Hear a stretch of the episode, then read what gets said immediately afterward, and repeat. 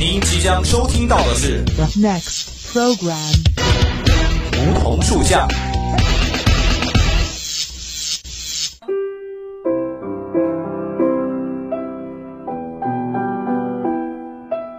站在夏天的尾巴上，我们彼此相识；在乍暖还寒的春天，我们彼此温暖。俯身拾起一片梧桐树叶，拭去岁月的灰尘，看那生命的脉，看那生命的脉络。偎依在梧桐树旁，听沙沙树语，倾诉我们的心声，我们的心声。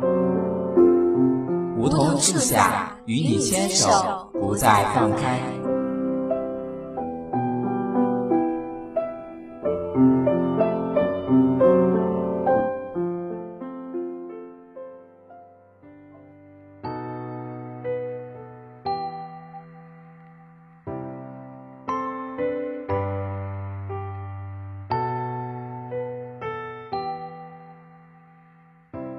感悟生命，感受生活。老师、同学们，亲爱的听众朋友们，大家好，欢迎在每周二的午后与我们相约在梧桐树下。我是刘白。十二月很冷，但烤红薯很甜，炒板栗很香。你会选择以什么样的方式去度过深冬呢？选择有一个有阳光的午后，泡一杯热气腾腾的清茶，看一本治愈系的书，大概这个冬天都不会再冷了吧。我有一个喜欢的外文作者，叫做简·奥斯汀，他带给我许多温暖，教会了我成长。这个冬天，让我们一起走进简·奥斯汀的世界。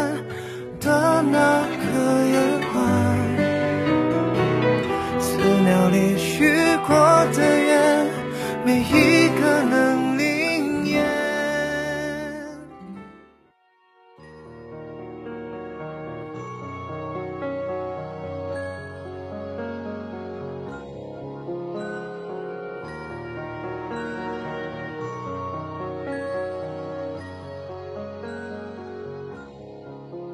奥斯汀出生于1775年12月16号，在史蒂文顿，英国汉普郡。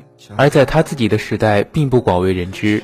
他的作品主要关注乡绅家庭女性的婚姻和生活，以女性特有的细致入微的观察力和活泼风趣的文字，真实地描绘了他周围世界的小天地。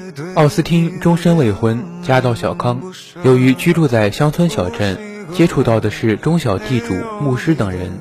奥斯汀成长在恬静舒适的生活环境里，因此他的作品里没有重大的社会矛盾。他真实的描绘了他周围世界的小天地，尤其是绅士淑女间的婚姻和爱情风波。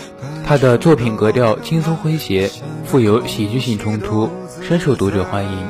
从18世纪末到19世纪初，庸俗无聊的感伤小说和哥特小说充斥英国文坛，而奥斯汀的小说破旧立新。一反常规地展现了当时尚未受到资本主义工业革命冲击的英国乡村中产阶级的日常生活和田园风光。简的乡绅之间的爱情漫画小说在一八六九年后得到普及，并且他的名誉在二十世纪暴涨。他的作品包括《傲慢与偏见》《理性与感性》，都被认为是文学名著。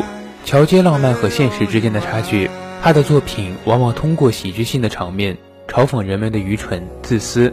势力和盲目自信等可比可笑的弱点。奥斯汀的小说出现在19世纪初叶，一扫风行一时的假浪漫主义潮流，继承和发展了英国18世纪优秀的现实主义传统，为19世纪现实主义小说的高潮做了准备。虽然其作品反映的广度和深度有限，但他的作品如两寸牙雕，从一个小窗口中窥视到整个社会形态和人情世故。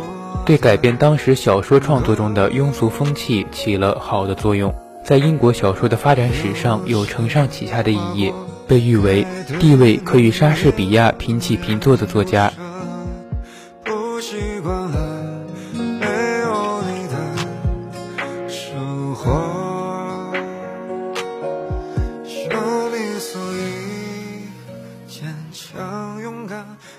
所以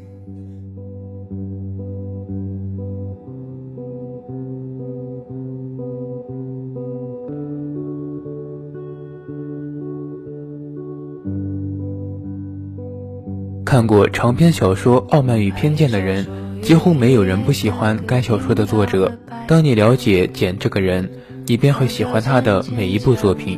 两个世纪以来，简·奥斯汀一直拥有众多读者，在必读经典书单内长期占据一席之地。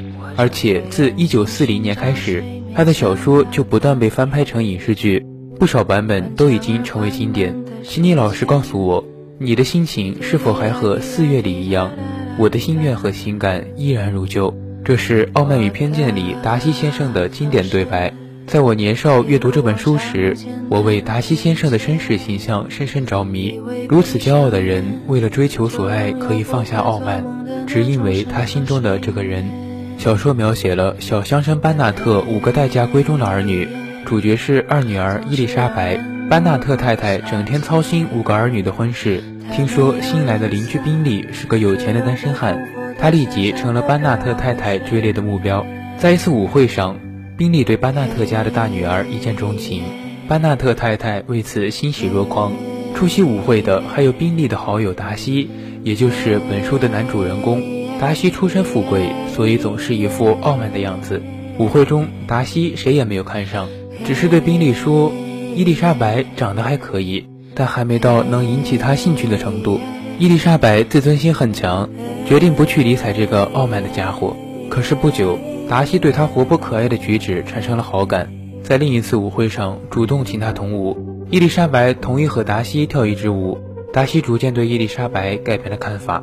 达西虽然欣赏伊丽莎白，但却无法忍受她的母亲以及姐姐们粗俗无礼的举止。担心简并非钟情于宾利，便劝说宾利放弃去见。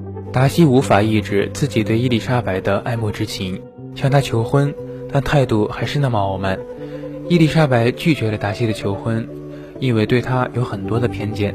被拒绝后的达西非常伤心，他写了一封信给伊丽莎白。伊丽莎白读信后十分后悔，既对错怪达西感到内疚，又为母亲和妹妹的行为感到羞愧。伊丽莎白随舅父母来到达西的庄园蓬勃里，在管家的门口了解到达西在当地很受人们尊敬。伊丽莎白在树林中偶遇到刚到家的达西，发现他的态度大大改观，对他的舅父母彬彬有礼，渐渐的对他的偏见也消除了。正当其时，伊丽莎白接到家信。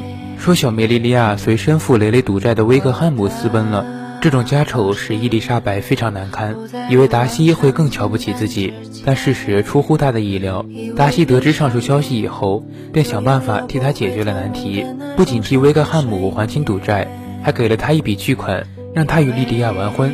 自此以后，伊丽莎白往日对达西的种种偏见，通通化为了真诚之爱。却用最丰富的想象剥夺我的睡眠。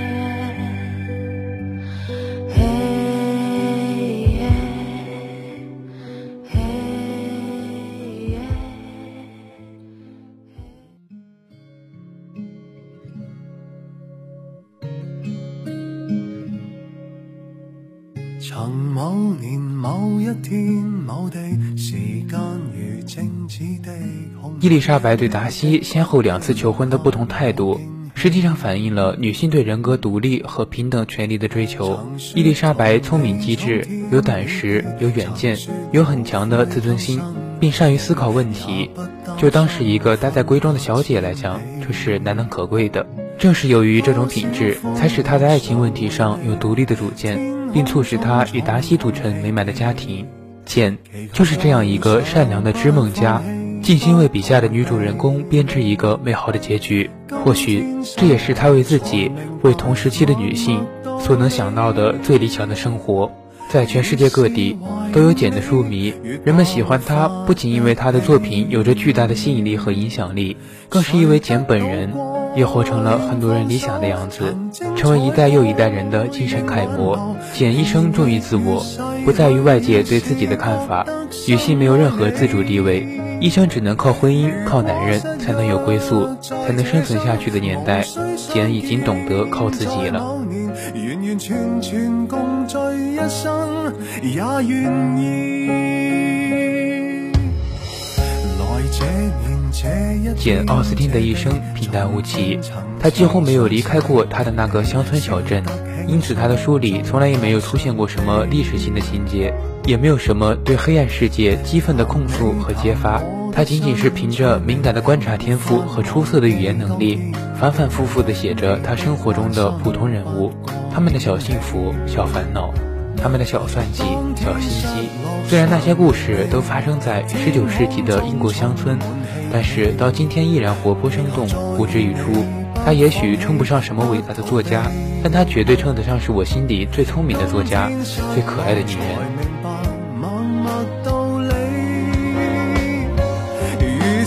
怀念你，如怕没法一起。谁得到过，愿放手，曾精彩过。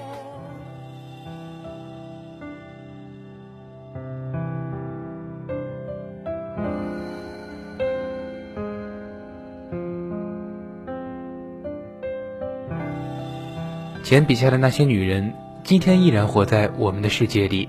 有些如同夏洛蒂凉薄清醒，果断地把握时机，选择一场不需要爱情的婚姻；有些如同莉迪亚轻率天真，自以为是为爱情勇敢，实际只是世俗利益的筹码；有些如同梅相貌平平，孤芳自赏，表面视男人为虔纯的俗物，内心却极渴望他们的爱慕；有些如同简柔弱善良，被动矜持，眼睁睁地看着爱情消失，也没有挽留的勇气。还有虚荣的宾利姐妹，单纯的达西小姐，当然还有伊丽莎白这样的女子，温柔坚定，聪明豁达，即便是承受终身寂寞的代价，亦从未妥协。她透彻的了解一切失望和瑕疵，却宽容的理解了他们。她是那么值得珍惜的好姑娘，就像简·奥斯汀，说教、理念，从来都不是简的特长，也不是她小说的魅力，就好像我们不能把个性飘逸的时装套在每个人的身上一样。她无法接受没有爱情的婚姻，坚持要嫁给自己深爱的人。如果没有遇到，一辈子单身也没关系。所以她拒绝了上流社会那些有钱人士的求婚，坚持等待下去。她无法接受女性的价值和意义要赋予在男人的婚姻之上，坚信靠自己也能生存下去。于是就坚持自己的梦想，不断的写稿。最终，他的努力全都有了意义。他成为一位举世闻名的作家、小说家。连当时的国王也亲自写信告诉他自己喜欢他。简·奥斯汀年仅四十一岁便因病离世，但他短暂的一生却活得极其精彩、极其自在。他用自己的一生告诉我们：人生的活法不止一个。有人选择结婚生子，享受人间烟火的幸福；有人选择一生未婚，始终坚持内心的梦想。两者无关于好坏，只要是忠于自己的。怎样活都是无愧我心的。我们来到这个世界上，不是为了让别人满意，也不是为了跟人盲目攀比，活成别人眼中了不起的样子。我们的最终目的是给自己的心和灵魂找个归宿，而这个归宿未必是婚姻和家庭，还有可能是自己内心深处的笃定，一种敢于不合群、敢于和他人不同、仅仅忠于自我的笃定。一种坚守自我选择、始终不动摇的笃定，无疑，简·奥斯汀便属于这种人。他生活在一个虽不富裕却无比温馨的家庭环境里，没有太多的力气，始终心境平和。他坚信日子是过给自己的，此生最大的目的就是让自己满意，别人怎么看不重要。梁实秋说，简·奥斯汀是18世纪最为杰出的女性作家，将自己人生的不幸妥协安置。随后在笔下圆满一生，在文字的王国里，他从此不再孤单。好的，今天的梧桐树下到这里就接近尾声了。